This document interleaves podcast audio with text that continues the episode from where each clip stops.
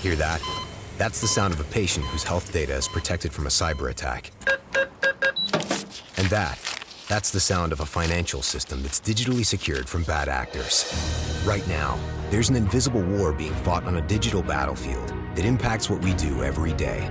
That's why at Paraton, we do the can't be done to help protect the vital systems we rely on. Because if we don't, the alternative is unimaginable. Paraton.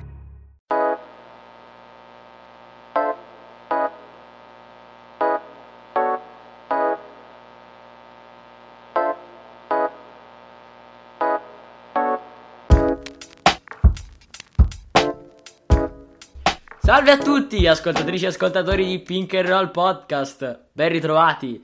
Il periodo festivo eh, di quest'annata si avvicina, ma eh, il Natale quest'anno si pronuncia un po' più complicato del solito. Potrete riascoltare le puntate del nostro podcast per tenervi compagnia, ma intanto vi annuncio che eh, questa non sarà l'ultima puntata del 2020, ma ci, ve- ci sentiremo almeno un'altra volta prima di fine anno.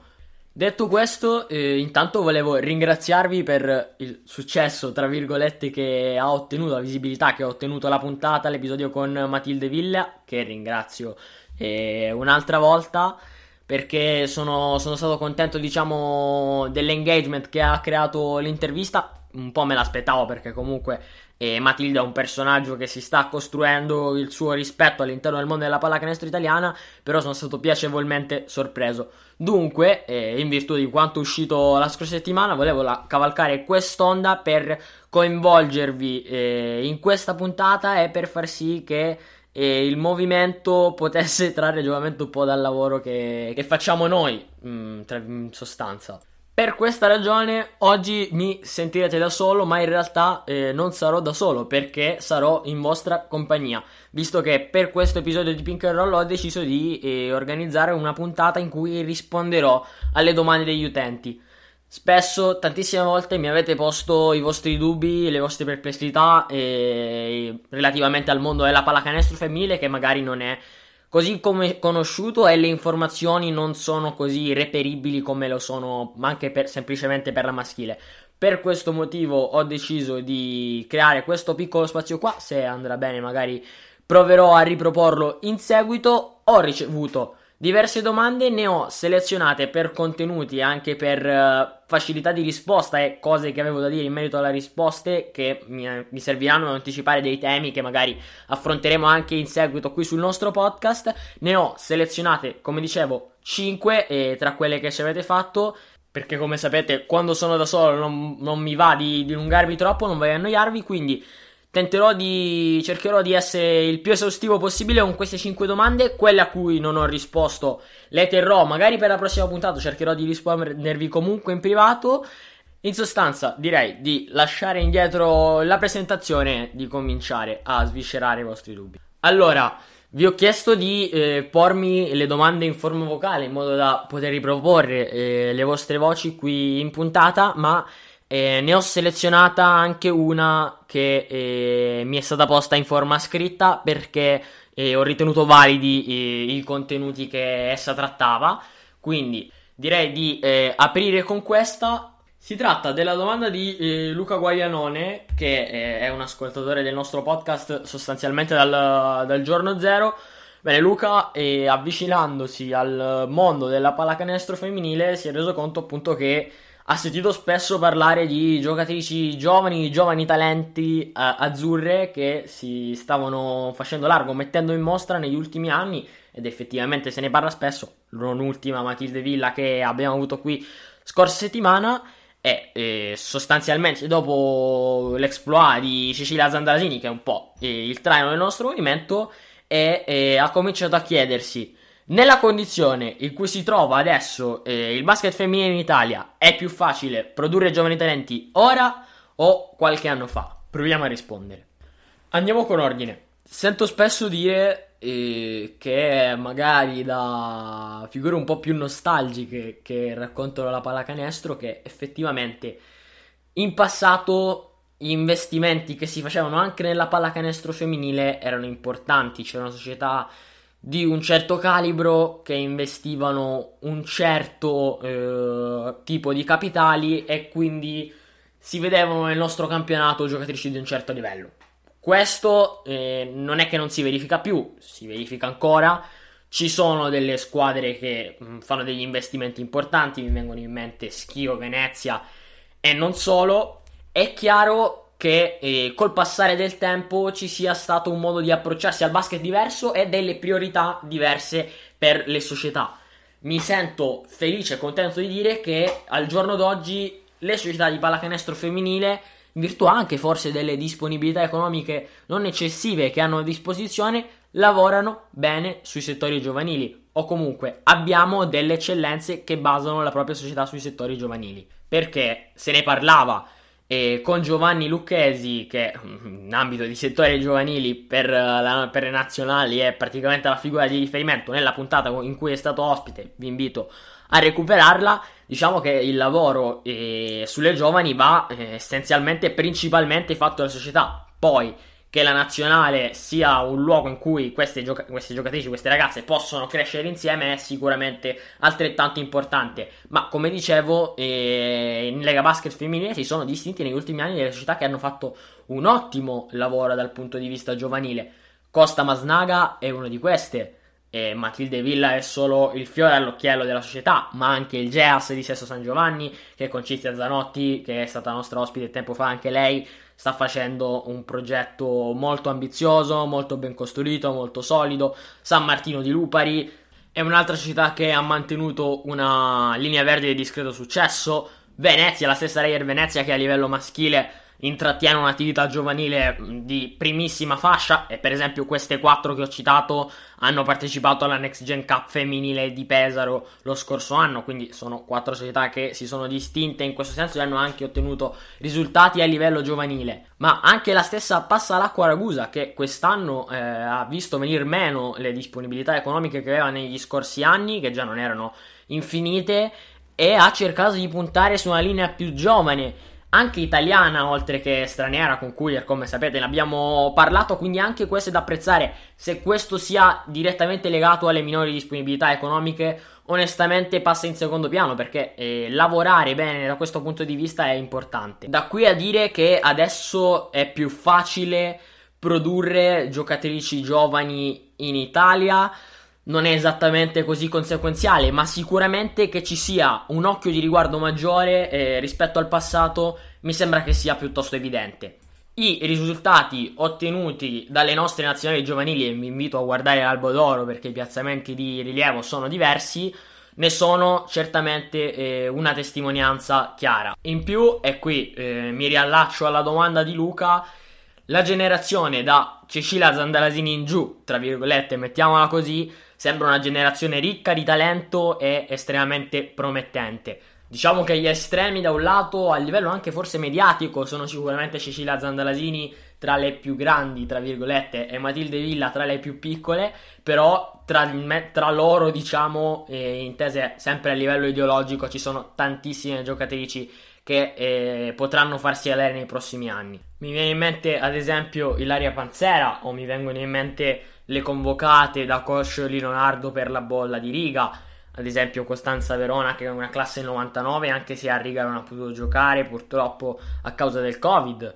Sara Madera che è una classe 2000 ma anche la stessa Olbis André che è una classe 98 se vogliamo anche Pan che è 97 tra le non convocate mi viene in mente Orsili per finire con Carlotta Zanardi che è una 2005 ma mh, direi chiudo qui la lista perché sicuramente mi sto dimenticando più di qualcuna.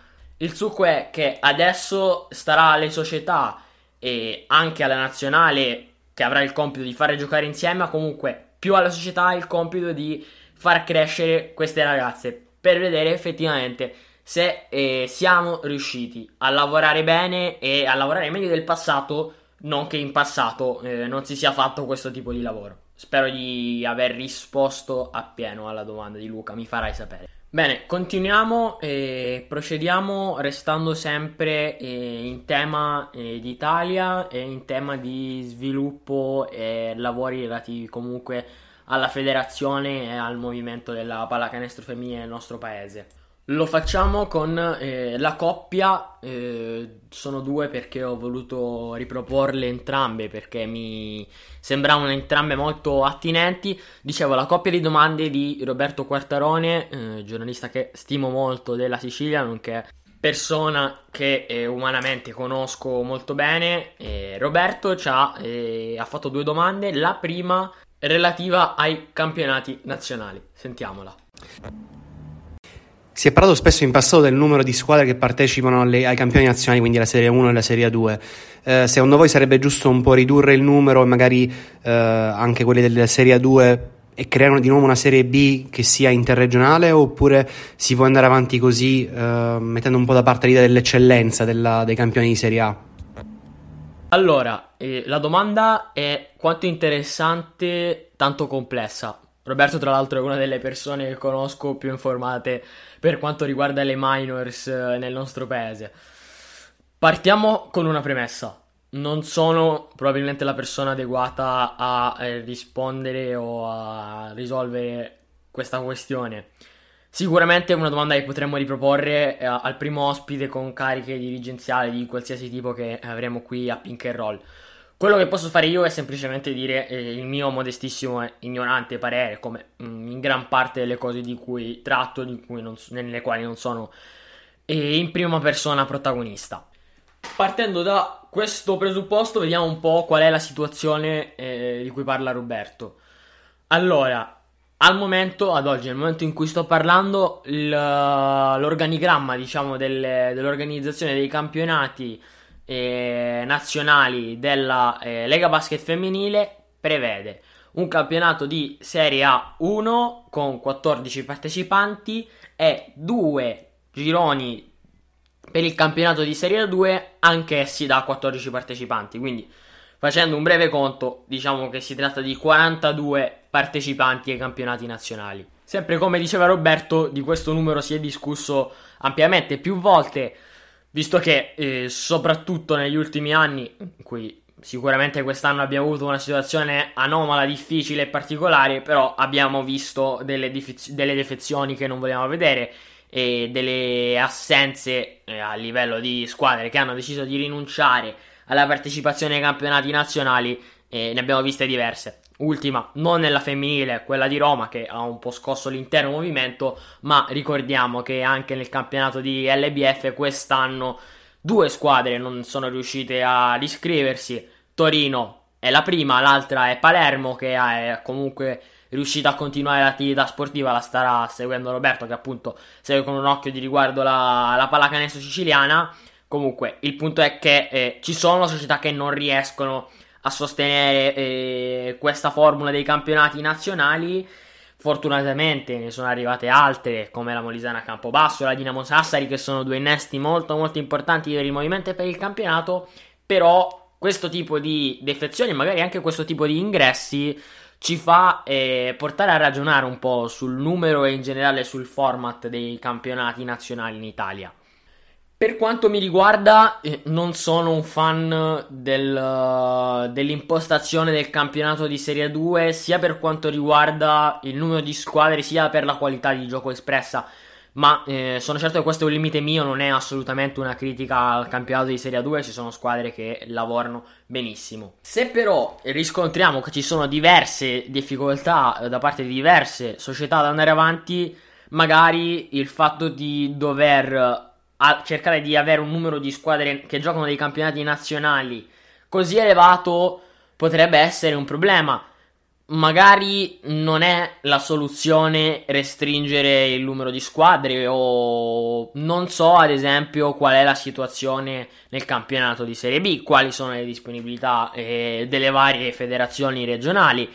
Ma ad esempio, parlando a livello un po' più macroscopico, la passa l'acqua. Ragusa non ha mai nascosto di sentirsi un po' penalizzata eh, dal campionato. a 14 squadre che, eh, dev- che, la vede spesso, spessissimo protagoniste di lunghe trasferte che eh, occupano gran parte del budget ragusano e ne abbiamo più volte parlato anche in questa sede. Le soluzioni che potrebbero adottarsi sono tante di proposte, specialmente in ambito maschile ma anche in ambito femminile, abbiamo sentite diverse, alcune anche piuttosto fantasiose quello che mi sento di dire io è che se si vuole attuare un ridimensionamento delle squadre che disputano campionati nazionali e di conseguenza tornare a giocare eh, un campionato di Serie B che poi porterà a degli incontri eh, di livello più alto per accedere ai suddetti campionati nazionali, sicuramente bisogna incentivare e dare i mezzi giusti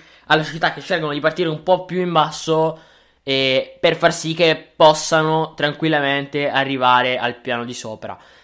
Non è semplice e non è neanche così immediato da spiegare, è una procedura che non si realizza in un giorno, ma magari eh, il fatto che ci sia questa situazione di difficoltà economica causata principalmente dalla pandemia potrebbe essere un'occasione per ragionarsi su.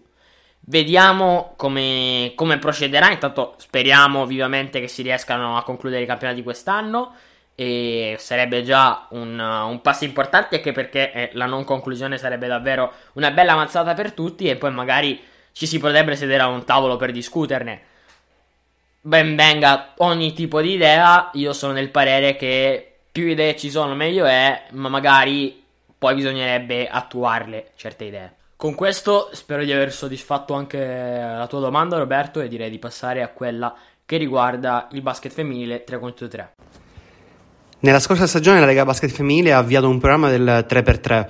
Eh, si potrà secondo voi portarlo avanti e cercare di renderlo qualcosa di stabile e di alternativo al campione italiano oppure saranno soltanto delle prove per eh, continuare a promuovere questo sport che è diventato olimpico appunto dall'Olimpiade del 2021?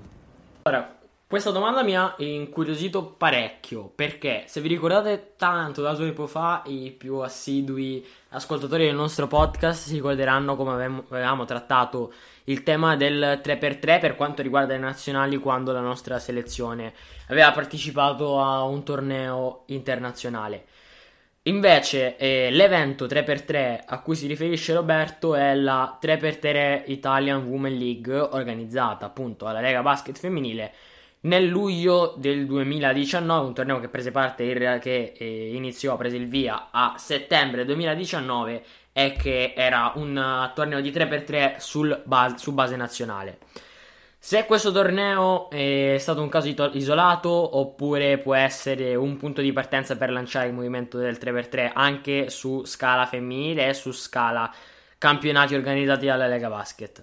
Allora, c'è da dire che eh, in questo momento il, è un periodo non facile per la pallacanestro 3x3 perché sono state congelate eh, le competizioni internazionali e è stato anche congelato il ranking FIBA lo scorso primo di aprile 2020 e resterà tale fino al primo di aprile 2021, stando agli ultimi aggiornamenti. Detto questo, il 3x3 è senza dubbio molto molto intrigante come disciplina, come detto è diventata eh, disciplina olimpica ed è eh, una variante più fluida, magari più go- godibile, che attrae più pubblico, più divertente forse per chi non è eh, ben addentrato nei meccanismi della pallacanestro, per questo motivo e la, la, FIBA ci punta moltissimo a livello di promozione perché eh, permetterebbe alla federazione internazionale appunto di esportare la pallacanestro e anche in, in, in, paesi del mondo in cui il 5 contro 5 è meno praticabile. Il movimento è in crescita esponenziale e il fatto che si possa affiancare a un altro movimento che ha bisogno di una crescita esponenziale, devo dire, mi intriga molto. Ed effettivamente le basi su cui lanciare eh, il mondo del 3x3 eh, nella Lega Basket femminile ci sono. Visto che la nazionale 3x3 femminile ha raggiunto un traguardo, vorrei ricordarlo, nel 2018 laureandosi campione mondiale. Una medaglia d'oro che arrivò nel 2018 nei campionati mondiali di Manila nelle Filippine. La eh, piccola rosa di quella squadra di 3 contro 3 era composta da Giulia Rulli, Marcella Filippi, Giulia Ciavarella, parlando di giovani che potranno mettersi in mostra, è Raelin Deli. Quest'ultima, giocatrice della Virtus Bologna, è una delle, possiamo dirlo, massime interpreti della disciplina, forse a livello mondiale, visto che eh, ci sono giocatrici magari che sono più adatte al tipo di gioco, eh, anche a livello ta- tattico e tecnico, del 3x3. La storia della giocatrice della Virtus Bologna, tra l'altro, potrebbe anche essere tranquillamente cavalcata come volto del movimento 3 contro 3 we could, we could fly. This is your summer. That means Six Flags and the taste of an ice cold Coca Cola. We're talking thrilling coasters, delicious burgers, yes. real moments together, and this. Coke is summer refreshment when you need it most, so you can hop on another ride or race down a slide at the water park. Six Flags and Coca Cola. Come make it yours. Visit sixflags.com slash Coke to save up to $20 on passes, plus daily tickets starting at $34.99. Per, la, per, quanto riguarda la nostra nazionale e il nostro campionato. Perché De lì intanto è eh, numero 5 del ranking mondiale tra le giocatrici di 3 contro 3. È stata la miglior marcatrice delle Women Series di 3 contro 3 organizzate dalla FIBA. E sempre per la stessa FIBA, dall'alto dei suoi 163 cm, ha composto l'inno ufficiale del FIBA 3x3 a livello mondiale è una storia molto bella che parte addirittura dal 2017, appunto della giocatrice adesso in forza alla Virtus Bologna e stella della nostra nazionale 3x3 che ha composto questa canzone che è poi diventato l'inno eh, a livello mondiale. Quindi vi invito a recuperarlo su YouTube, si trova appunto la canzone integrale anche sui siti della FIP eh, potete trovare la storia e il suo racconto. Molto molto bello. Questo per dire che eh, i contenuti ci sono e c'è anche un collegamento in filo rosso tra il 3x3 e la femminile che potrebbe eh, far nascere qualcosa di molto molto interessante nei prossimi anni, sì direi che, che, si potrebbe pensare a qualcosa. Detto questo, eh, ringraziamo Roberto per le domande e eh, lasciamo da parte il capitolo Italia e voliamo negli Stati Uniti per i quesiti appunto riguardanti il mondo della WNBA. La prima domanda è di colui che si definisce il miglior ospite che ci sia mai stato in questo podcast. Io non so dirvi sei stato il mio ospite che oggi vedete in, in, altre, in, altre, vesti, in vesti di ascoltatore che fa una domanda. Comunque, non so dirvi se sia stato il mio ospite de, di Pink and Roll, sicuramente è stato l'ospite più egocentrico, chi lo conosce saprà già che sto parlando di Cosimo Sarti che è stato con noi per parlare delle Chicago Sky che ci fa appunto una domanda relativa alle Chicago Sky, ma non solo, che interessa un po' tutto il mondo della WNBA e con collegamenti, soprattutto specialmente alla stagione europea. Ciao, sono il tuo ospite preferito del, del podcast, eh, però stavolta ti faccio una domanda da lontano.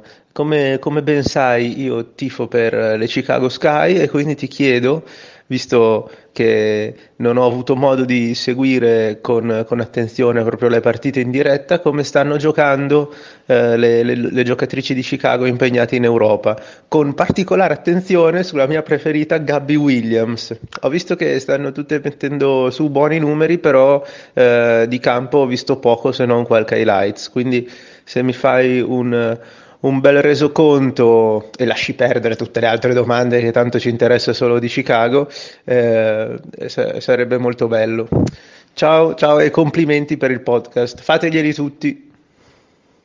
Allora, non è vero che non ci interessano le, le altre domande, anzi, Cosimo è sostanzialmente il tifoso americano tipo pigro che eh, guarda le sue ragazze in WNBA ma eh, non ha tempo e modo di seguirle oltreoceano quando vengono a disputare la stagione europea Nessun problema, facciamo questo resoconto volentieri con un occhio di riguardo alle Chicago Sky, visto che Cosimo ci ha chiesto delle Chicago Sky, ma vediamo anche un po' se riesco a farvi qualche nome di qualche giocatrice WNBA che si sta distinguendo piuttosto bene in Europa. Allora, per il volere di Cosimo partiamo quindi dalle giocatrici delle Sky, grazie al tracker di Winsider eh, abbiamo le giocatrici che eh, ho potuto tenere traccia di tutte le giocatrici WNBA divise per squadra che eh, stanno disputando le proprie stagioni in Europa. Per quanto riguarda Chicago, sono 10.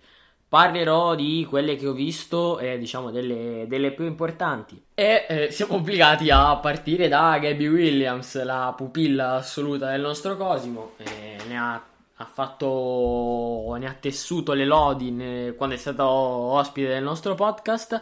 È coincidenza astrale incredibile per farvi capire il potere eh, psicologico di Cosimo Sarti Sto registrando la puntata a pochi minuti dopo eh, la sirena di Sopron Galatasaray, partita in cui ha giocato appunto Gabby Williams. Questa partita non era in programma da calendario, ma era un recupero eh, di una giornata di Eurolega femminile che non si era disputata e si è recuperata, guarda caso, proprio oggi, eh, mentre nel giorno in cui sto appunto registrando la puntata ho avuto opportunità di vedere Gabby meglio, Gabby meglio.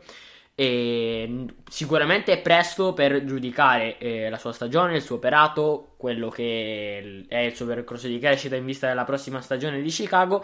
Sicuramente quello che posso dire è che in Ungheria a Sopron sta avendo tantissime responsabilità. Una giocatrice che eh, oggi è partita dalla panchina, ma eh, ha un minutaggio piuttosto, piuttosto ampio e conclude eh, le gare in campo. Devo dire contro il Galatasaray l'ho vista un po' poco lucida nel finale e ha subito una brutta stoppata che si è andata a schiantare contro il tabellone in un'altra occasione. Però eh, non sono questi, diciamo, gli aspetti importanti che interessano a Chicago.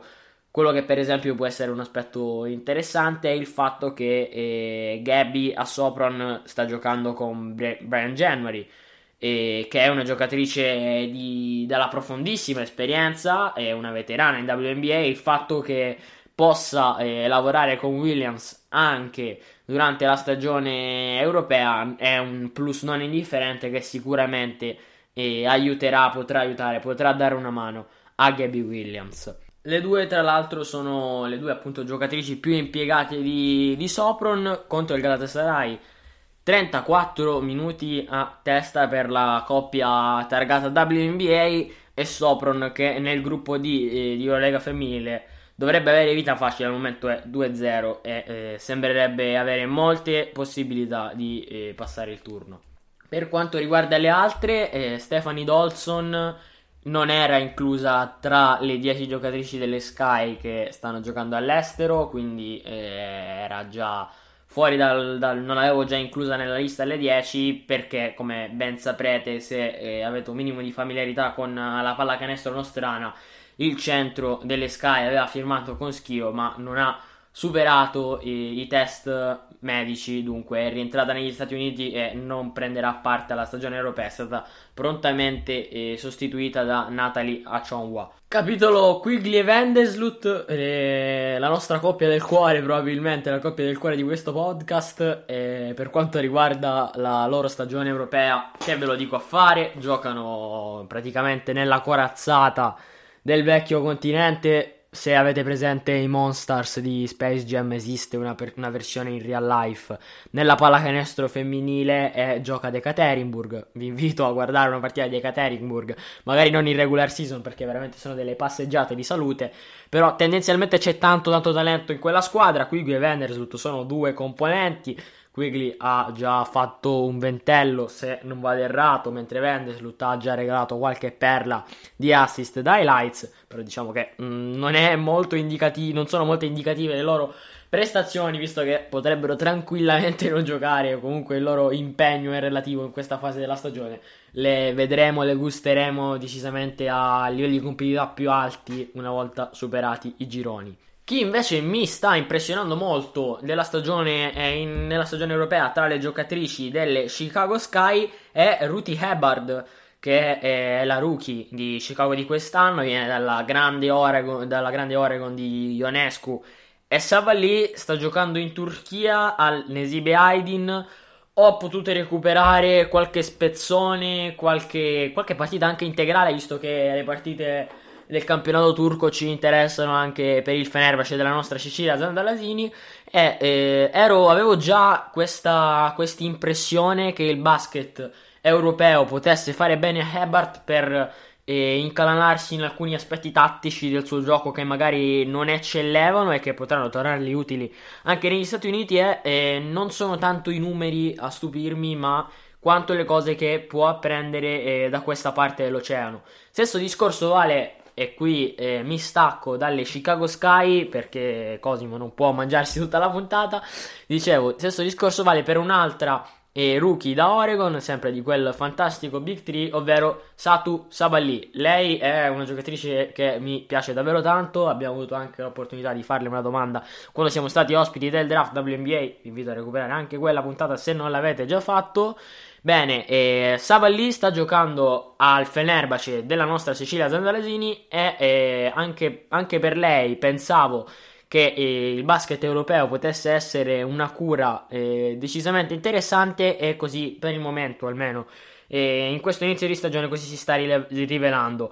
Savalli mi sembra una giocatrice che può incastrarsi molto molto bene nel basket europeo e poi lavorare al Fenerbahce con eh, il roster e la rosa, la qualità che c'è al, al, Fener sicuramente le farà bene. Quindi, diciamo, come nomi eh, esterni al, alle Chicago Sky, anche quello di Savalli può essere interessante. Per farvene un altro, eh, sempre di giocatrici WNBA che, che, vi potrebbero interessare, vi potrebbe interessare vedere eh, le loro stagioni in Europa, eh, non posso che citarvi la protagonista di una delle sfide che vi consiglio di vedere se volete farvi un'idea un po' di quale sia la qualità e il livello dell'Eurolega femminile. La sfida di cui sto parlando è, è fe- quella tra Fenerbahce e Asvel che è andata eh, live su YouTube, sui canali FIBA e YouTube che ripropongono tutte le partite di Eurolega femminile e la giocatrice di cui sto parlando è Marin Joan che è una giocatrice che propone una pallacanestro bellissima da vedere e ad altissimi livelli. Que- contro il Fener ha dato spettacolo e in generale mh, mm, io vi consiglio di andarvi a ripescare una sua partita anche perché c'è la nostra Ceci che male non si è comportata. L'ho anche tirata abbastanza per le lunghe, così un giorno eh, si aprirà un podcast personale su Gabby Williams, così potrà parlarne come quando vuole. Però lo ringrazio per avermi dato l'opportunità di aprire questa piccola parentesi sulle giocatrici delle Chicago Sky e non solo all'estero. Ne riparleremo, sono certo, eh, di Eurolega femminile al più presto. Ma adesso passiamo alla prossima ed ultima domanda.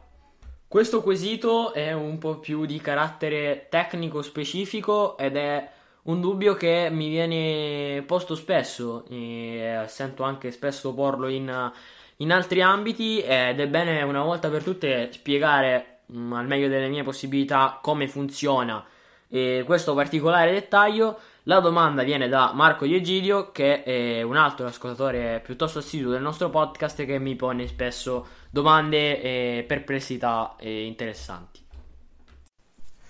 Allora, la mia curiosità era più di carattere diciamo, contrattuale che prettamente sportiva. Cioè, eh, il contratto di, di, delle giocatrici, come funziona per quanto riguarda le gravidanze? Nel senso, se una giocatrice, io penso che abbia ovviamente il diritto di rimanere incinta e di, di pensare di avere figli.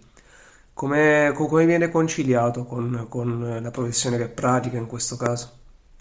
Bene, chiaramente eh, la maternità nello sport e nelle sportive di un certo livello è un tema che è stato spesso affrontato e che nella WNBA ha raggiunto un traguardo piuttosto importante negli ultimi anni.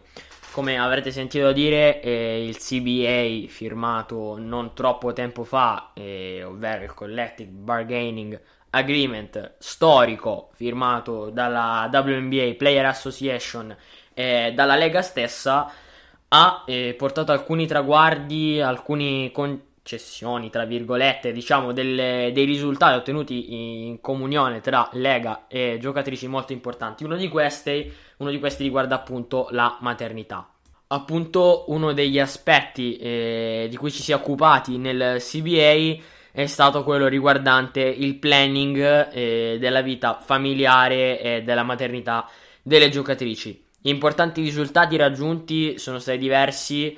Intanto, eh, per rispondere alla domanda di Marco, una giocatrice incinta in WNBA riceve totalmente tutto il salario mentre è assente per la maternità.